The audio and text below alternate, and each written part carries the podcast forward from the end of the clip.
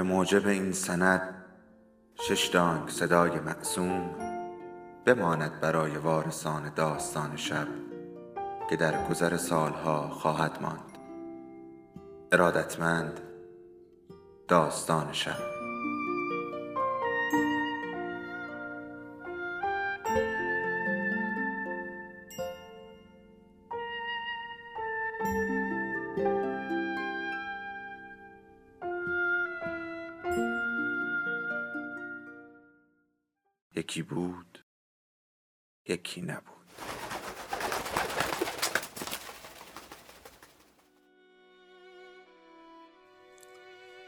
نام خدا. قسمت نهم از سری حکیم. نوشته نوع گوردون.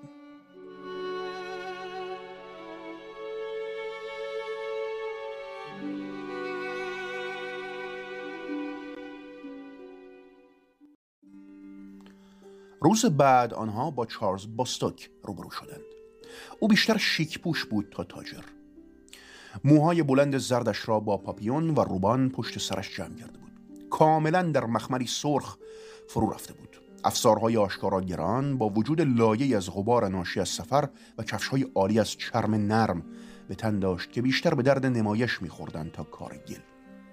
اما نور سرد یک معاملگر در چشمانش بود و بر اسب سپید بزرگی که توسط فوجی از خدمتکاران احاطه شده بود نشسته بود. همگی برای دفاع برابر دزدان مسلح بودند. گرم گپ زدن با آرایشگر جراحی شد که به عرابهش اجازه داده بود با کاروان اسبهای مملو از نمک از اروندل همسفر شود.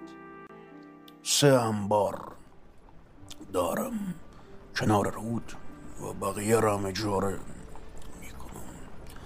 ما در حال ساختن یک لندن جدید هستیم. بنابراین منفعتی داریم البته برای پادشاه بزرگ ما. این جماعت انگلیسی. سرتراش معدبانه سری تکان داد. از این لافزن البته خسته بود. اما از فرصتی که برای سفر به لندن تحت حمایت او به دست می آورد خوشحال بود. از گردن بگیرها لاقل خلاص می شد شما خودتون چه پیشه اصلی داری در باب؟ در این جزیره پهناور بیشتر اشیای آهنی و نمک میفروشم اما آنها که بهای بیشتر دارند که در این سرزمین یافت نمیشند رو باید وارد کنیم از مسیر دریا. اینجا میاریم. از پوست و ابریشم و گوهر و طلا بگیر تا جامعه زربفت و رنگدانه و نوشیدنی و روغن و آج و برنج. مسوقل سیم شیشه و مانند از گذرتون باید زیاد خارجی بیفته قربان نه؟ تاجر لبخندی زد. اگر طالب چیزی باشیم میریم.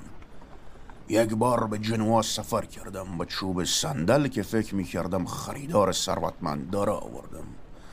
اما خریدار بهتری داشت. قبل از اینکه بار به بونکدارها برسه.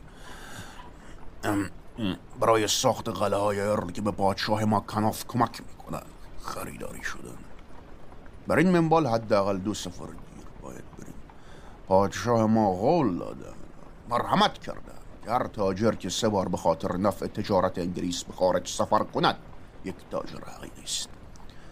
در حال حاضر برای سفر کمک دارم. تجارت خانه را هم در لندن مستعار کردیم. از لندن از شهر چه خبر ارباب؟ تاجر فاش کرد که پادشاه کنوف امارت بزرگ شاهی را در زل شرقی سومه وستمینستر بنا کرده است. پادشاه دانمارک اصل از محبوبیت بسیاری برخوردار بود. قانون جدیدی را هم اعلام کرده بود که هر انگلیسی آزاد اجازه می‌داد در ملک خود شکار کند. حقی که پیش از آن برای پادشاه و اشراف محفوظ بود. انا هر صاحب زمینی قادر خودش رو به گونه مشغول کنه که گویی پادشاه سرزمین خودش که باستک گفت کنوف جانشین برادرش هرالد به عنوان پادشاه دانمارک هم شده است و بر آن کشور نیز مانند انگلستان حکومت می کند به او تسلط بر حدود دریای شمال داده شده و نیروی دریایی از کشتی های سیاه رنگ دارد که اقیانوسی از دزدان دریایی را جاروب می کنند و امنیت و اولین آرامش حقیقی را در درازای یکصد سال گذشته به انگلستان میبخشند. پسر به سختی سخنان این مرد را میشنید. در حالی که آنها برای صرف شام در آلتون توقف کردند با سرتراش دوباره بسات کرد و کرای مکان آنها را نیز همین تاجر پرداخت. بستوک به شدت از شعبدی آنها خوشحال شد. دو پنی هم به پسر هدیه داد. در حالی که چشمکی می‌زد گفت در این کلان شهر جایی که نیاز باشد اینها به کار میان. پسر از او تشکر کرد اما فکرش جای دیگری بود. هرچه به لندن نزدیکتر می شدند حس انتظار او هم بیشتر می شد. آنها در مزرعه کشاورزی نزدیک ریدینگ کمتر از یک روز راه از شهر محل تولد او فاصله داشتند. آن شب او نخوابید و سعی کرد تصمیم بگیرد کدام یک از خواهران و برادرانش را اول ببیند. روز بعد شروع به دیدن آن نقاط دیدنی کرد که به یاد داشت. موزهی پر از درخت بلوط، یک صخره بزرگ، یک دوراهی نزدیک به تپه‌ای که او و استادش برای اولین بار روی آن اردو زده بودند. به هر جایگاه باعث می‌شد قلبش به تپش درآید. بعد از ظهر در سافوارک جایی که تاجر باید به امر تجارت می پرداخت از کاروان جدا شدند. این ساوثوارک رشد کرده بود. از گذرگاه مشاهده کردند که انبارهای جدیدی در کناره باطلاقی کرانه در نزدیکی جایگاه کشتی های باستانی ساخته شده است و در رود کشتی های خارجی لنگرگاه را شلوغ کردند سرتراش این سیتاتوس را در مسیری روی پل لندن هدایت کرد. در سوی دیگر انبوهی از مردم و حیوانات دیده می شدند چنان شلوغ بود که نمی توانست عرابه را به سمت خیابان تیمز ببرد. اما مجبور شد مستقیم به جلو حرکت کند تا در خیابان فنچرچ به سمت چپ براند.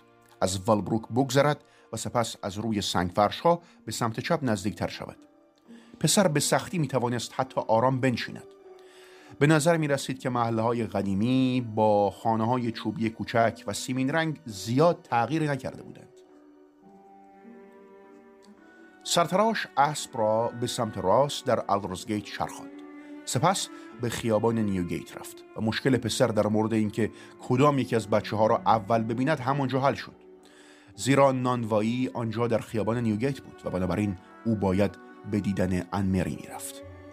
آن خانه باریک را با قنادی در طبقه همکف به یاد آورد و با نگرانی جستجو کرد تا آن را ببیند.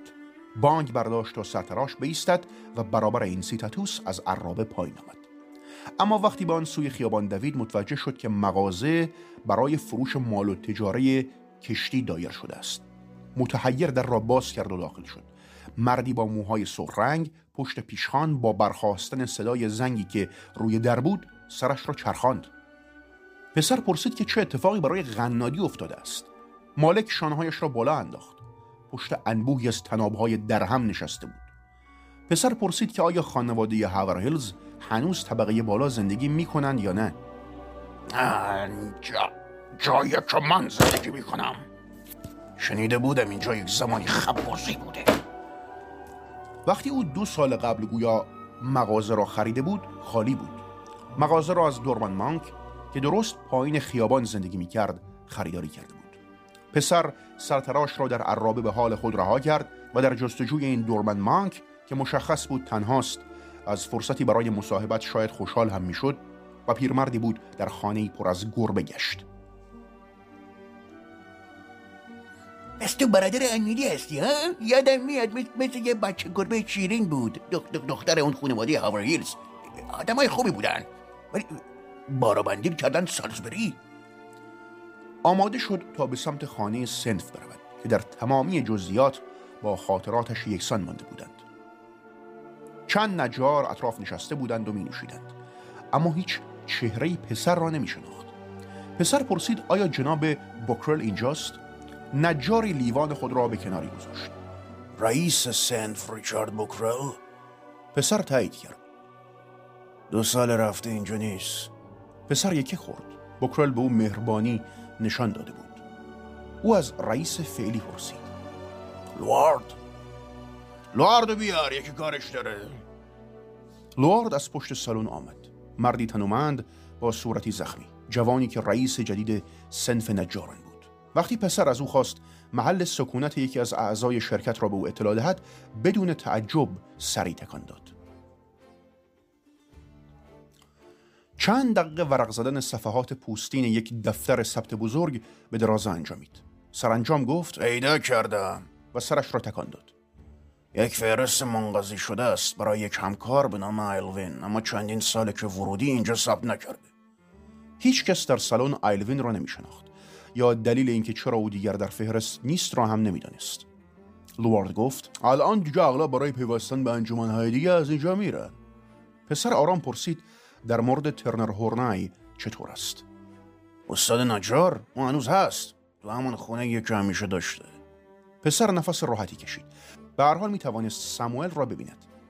یکی از مردانی که گوش می‌داد بلند شد لوارد را به کناری کشید و آنها با هم زمزمه ای کردند. لوارد گلویش را صاف کرد. او گفت استاد کول من به این, دوستمون نگفتم. ترنر رها مورنای سرکارگر رسیه که مشغول ساخت خانه ای در ارد هف هستن اونجا می‌تونی هورنای رو پیدا کنی پسر از یک چهره به چهره دیگر خیره شد. او گفت که نمی‌داند این الدرف هیف کجاست. محل جدیدیه. کوینز هیس که می‌شناسی. بندر رومی قدیمی کنار دیواره رودخونه. پسر تایید کرد. برو همونجا. بپرسی محل جدیدم نشونت میدن.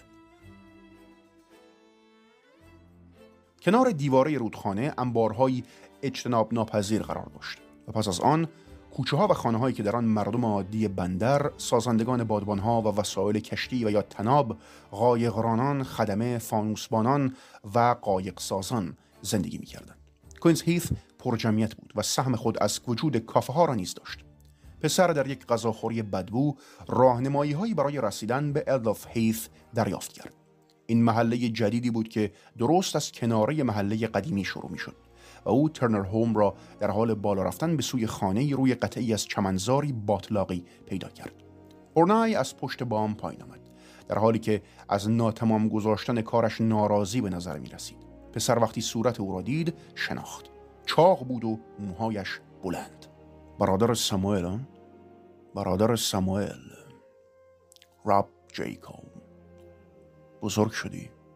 پسر سیل درد را در چشمان شایسته او تشخیص داد. کمتر از یک سال برادرت با ما بود. پسرکی سر به هوا. خانم نسبتا ازش دلخور بودن. بارها و بارها بهش گفته بودیم اسکله جای بازی نیست. یه مرد بالغ نمی‌تونه برابر اون عرابه ها مقاومت بکنه. اون جانای چارسبه. برای یه بچه نه ساله که خدای بزرگ. پسر گفت او هشت ساله بوده است. پرسشگرانه نگاهی کرد. لبهایش سفت شده بودند و به نظر نمی رسید که بخواهد حرکتی کند. هورنای به آرامی گفت شاید خودت بهتر بدونی جوان. بردیمش سن بطلوف سمت راست پشت حیات راهو باید خودت بدونی. به ما گفتن این قسمتی که پدرتم همونجا آروم می‌رفته در مورد ابزارهای پدرت یکی از ها رو شرمندم شکست. کار ما سخته. اما چکوشش سالمن اگه بخوای غرامت رو بهت میدم چکوشارم پاس میدم. وسایل کلا بهت میدم. پسر سرش را تکان داد و گفت تا به یاد ساموئل آنها را نگه دارد. آنها در چمنزاری نزدیک بیشاپس گیت نزدیک به تالاب در گوشه شمال شرقی شهر اردو زده بودند. روز بعد از گوسفندان در حال چرا و دلسوزی سرتراش فرار کرد و صبح زود رفت تا در خیابان قدیمی بایستد و برادران و خواهرانش را به یاد بیاورد. تا اینکه زنی غریبه از خانه بیرون آمد و آب شستشوی ظروف را کنار در ریخت. صبح سرگردان شد و خود را به یک باره در وستمینستر یافت. جایی که تعداد خانه های کنار رود کمتر و کمتر شدند و سپس مزاره و چمنزارهای سومه بزرگ تبدیل به ملک جدیدی شد که فقط می توانست امارت شاهی باشد. احاطه شده توسط پادگانهایی برای سربازان و ابنیه‌ای که پسر در میانه آنها قرار داشت. همه نوع پیشه‌ای آنجا انجام می‌شد. افراد مهیبی را دید که در خانه با هیبتتر سخن می‌گفتند. سربازان بزرگ جسته دانمارکی بودند که به دلیل توانایی در رزم انتخاب شده بودند تا به عنوان محافظان پادشاه کناف عمل کنند. پسر اندیشید که برای یک پادشاه محبوب مردم عده این نگهبان مسلح بیش از اندازه است. به سمت شهر برگشت و بدون اینکه بداند چگونه به آن رسیده است در نهایت نزدیک سمپول دستی روی بازویش قرار گرفت. تو رو می‌شناسم. پسر به جوانی نگاه کرد و برای لحظه یک بار دیگر عملا نه ساله شد و نتوانست تصمیم بگیرد که بجنگد یا بر پاشنه پا بنشیند. زیرا بدون تردید این انتونی تایت بود. دوست دوران کودکیش لبخند روی صورت تایت بود. و هیچ قرولندی مشاهده نمی‌شد. علاوه بر این پسر مشاهده کرد که او اکنون سه برابر بلندتر و بسیار سنگینتر از دشمن قدیمی خود شده است. ضربه دوستانه به شانه تونی زد. ناگهان از دیدن او خوشحال شده بود. او آنها پسرهای کوچک و بهترین دوستان بودند. انتونی گفت بیا کافه کجا بودی? پسر مردد بود. زیرا او تنها همان پولی را به همراه داشت که تاجر باستوک برای شعبده به او داده بود. انتونی البته این را فهمید. ترش نکن بابا نوشیدنی با من. خدا را این یه سال مثبت نبوده. او یک کارآموز نجار بود. زمانی که در گوشه از کافه در همان نزدیکی مستقر شده و در حال نوشیدن نوشیدنی بودند به پسر گفت که ارکار است. و پسر متوجه شد که صدایش کلفت شده. پسر می‌دانست این ارکاری چیست. شاگرد باید در گوداری ژرف می ایستاد که بالای آن یک کنده چوبی گذاشته بودند. یک سر یک اره بلند را می‌کشید و تمام روز خاکره را که از بالا میبارید باید نفس می‌کشید. در حالی که سرکارگر روی لبه گودال ایستاده بود و اره را از بالا مدیریت می‌کرد. پسر گفت که به نظر می رسد روزهای سخت برای نجاران به پایان رسیده باشد. زیرا او از خانه سنف بازدید کرده و همه سر کار بودند. فایت هم سری تکان داد. لندن داره رشد می‌کنه. صد هزار جمعیت داره. یک هشتم کل انگلیسی ها همه جا نگاه می‌کنی پر ساختمونه. موقع درخواست پروانه سازی سنفه حسابی شایع شده صد تا دیگه هم دارن تاسیس می‌کنن. تو که خودت از خانواده نجاری می‌دونی. پسر سرش را تکان داد و گفت که پیش از این یک دوره آموزشی و شغل داشته است. از سفرهایش با سرتراش گفت و از حسادت موجود در چشمان انتونی خرسند شد. تایت از ساموئل صحبت کرد و گفت که مادر و دو برادرش را در سالهای اخیر به دلیل ابتلا به آبله از دست داده است و همینطور پدرش. پسر با تأسف سری تکان داد. گفت که باید کسانی را که زنده هستند پیدا کند. و از هر خانه در لندن که گذر می کند ممکن است جایگاه فرزندی باشد که توسط ریچارد بوکرل به گونه سپرده شده است. تایت گفت شاید بیوه بوکرل چیزی بداند. پسر صافتر نشست. انتونی گفت گویا او دوباره با سبزی فروشی به نام بافینگتون ازدواج کرده است. خانه جدیدش هم از همانجا دور نیست. این امارت بافینگتون در محیطی بیشباهت به همان خلوت پادشاه در اقامتگاه جدیدش بود. اما به دلیل نمناکی باطلاقهای رودخانه فلیت سختتر بود و به جای کوشک یک پناهگاه وصل پینه شده را میمانست. پشت این خانه کهنه مزارع منظم کلم و کاهو وجود داشت و اطراف آن یک محدوده زهکشی شده بود. لحظه ایستاد و چهار کودک عبوس را تماشا کرد. آنها در حالی که گونی های سنگ را حمل می کردند در یک گشت زنی خاموش علیه خرگوش های مرتع دور مزارعی پر از پشه می چرخیدند. بانو بافینگتون را در خانه پیدا کرد و به او سلام نمود. او در حال بسته بندی کردن محصولات در سبدها بود. با قر زدن توضیح داد که حیوانات از حاصل نفع خود را بردند او گفت من تو و خانواده تو بیاد میارم. اما وقتی از او پرسید نمی‌توانست به خاطر بیاورد که همسر اولش نام یا محل نگهداری پرستاری را که نوزاد را برده است راجر کول را می‌داند یا نه.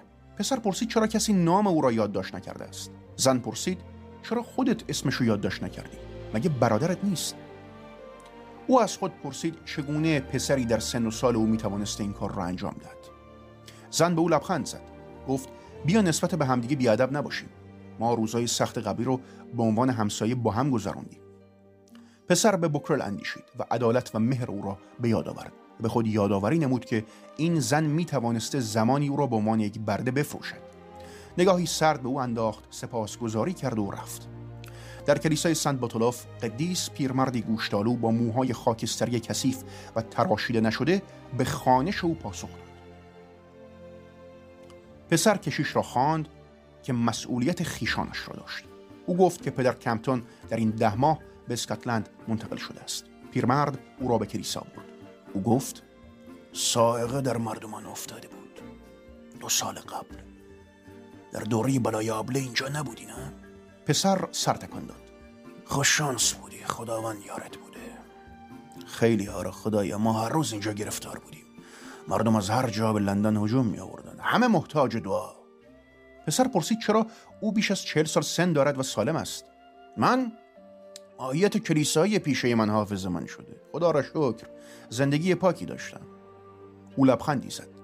پسر بیرون از ورودی کلیسا منتظر ماند. در حالی که کشیش به کتاب اسامی مراجعه می‌کرد. بهترین کاری که این پیرمرد نازک اندام می توانست انجام دهد این بود که او را از میان پیچ و خم یادبودهای متمایل به یک منطقه عمومی در قسمت شرقی حیات کلیسا نزدیک دیوار پشتی خزدار هدایت کند و اعلام نماید که پدر و مادرش و همینطور برادرش سموئل کجا هستند. نزدیک به اینجا او سعی کرد مراسم خاکسپاری پدرش را به یاد بیاورد و به این ترتیب محل مورد نظر را به یاد آورد. اما نتوانست. پیدا کردن مادرش راحتتر بود. درخت سرخدار بالای محل در درازای سه سال رشد کرده بود اما هنوز همانجا آشنا بود. ناگهان هدفمند با عجله دوباره به اتراقگاه برگشت. سرتراش با او به بخش صخره‌ای زیر ساحل تیمز رفت جایی که یک تخت سنگ خاکستری کوچک را انتخاب کردند که سطح آن توسط سالهای دراز جریان جزرومت کاملا صاف و سیغلی شده بود.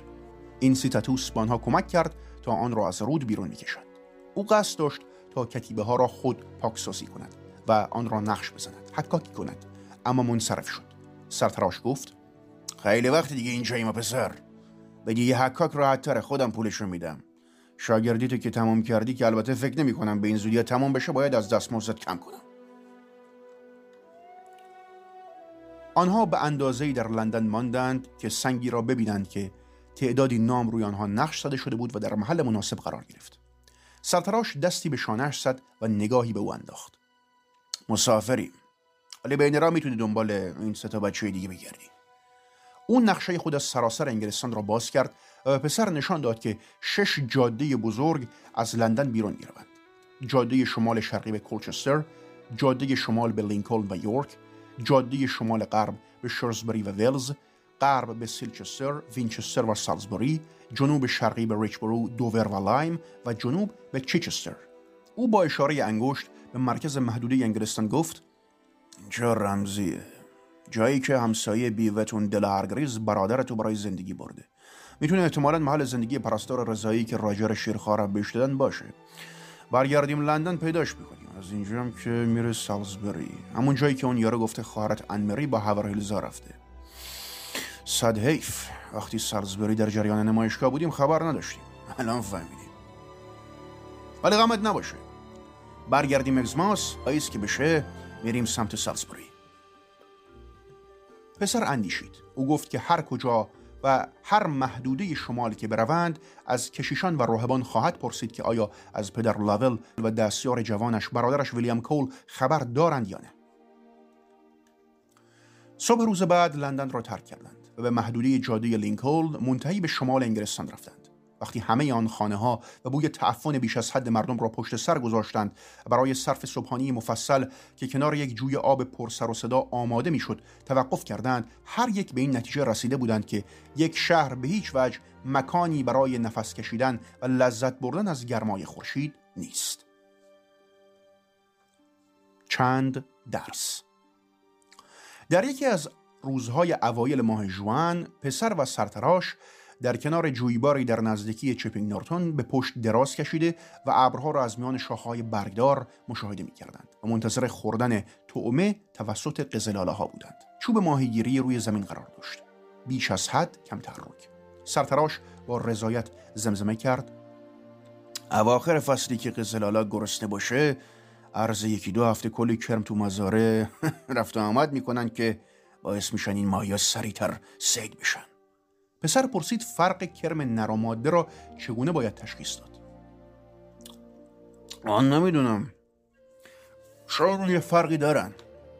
مثل فرق ما و زنان در این زمینی که شگفتی انسان فریب میده.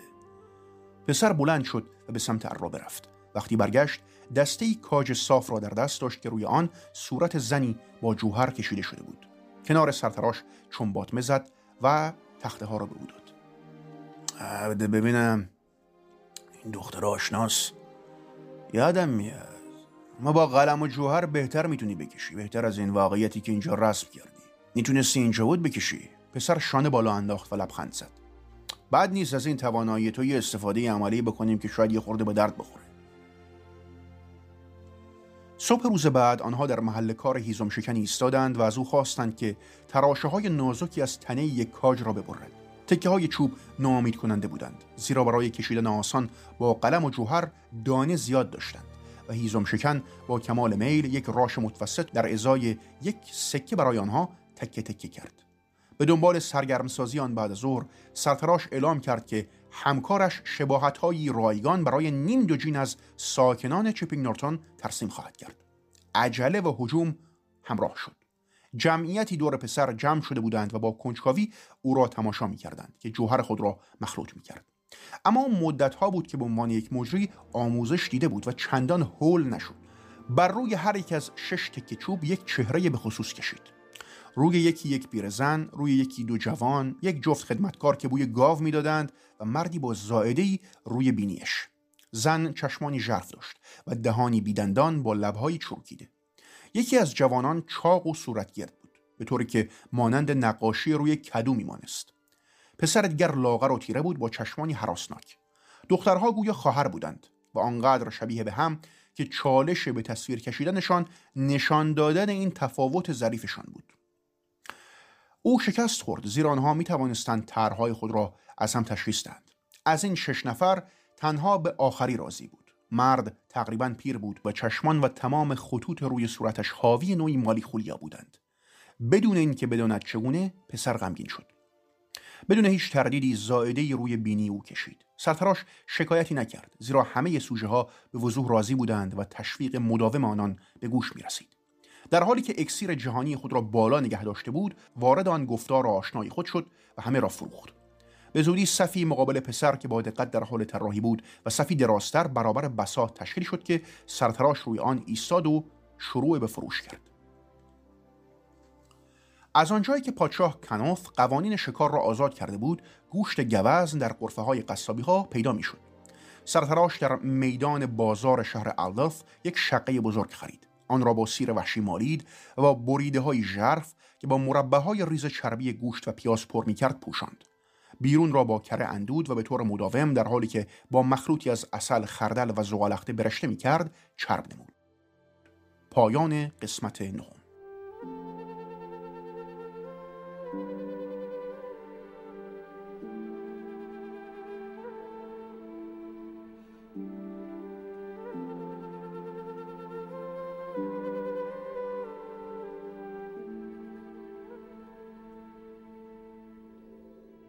داستان شب بهانه است. برای با هم بودن دور هم نشستن شنیده شدن.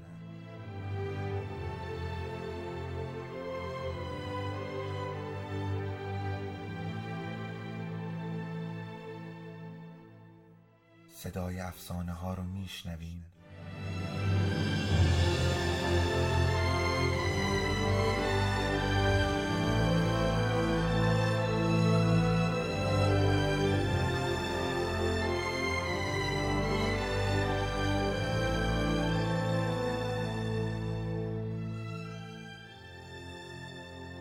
شبتون بخیر.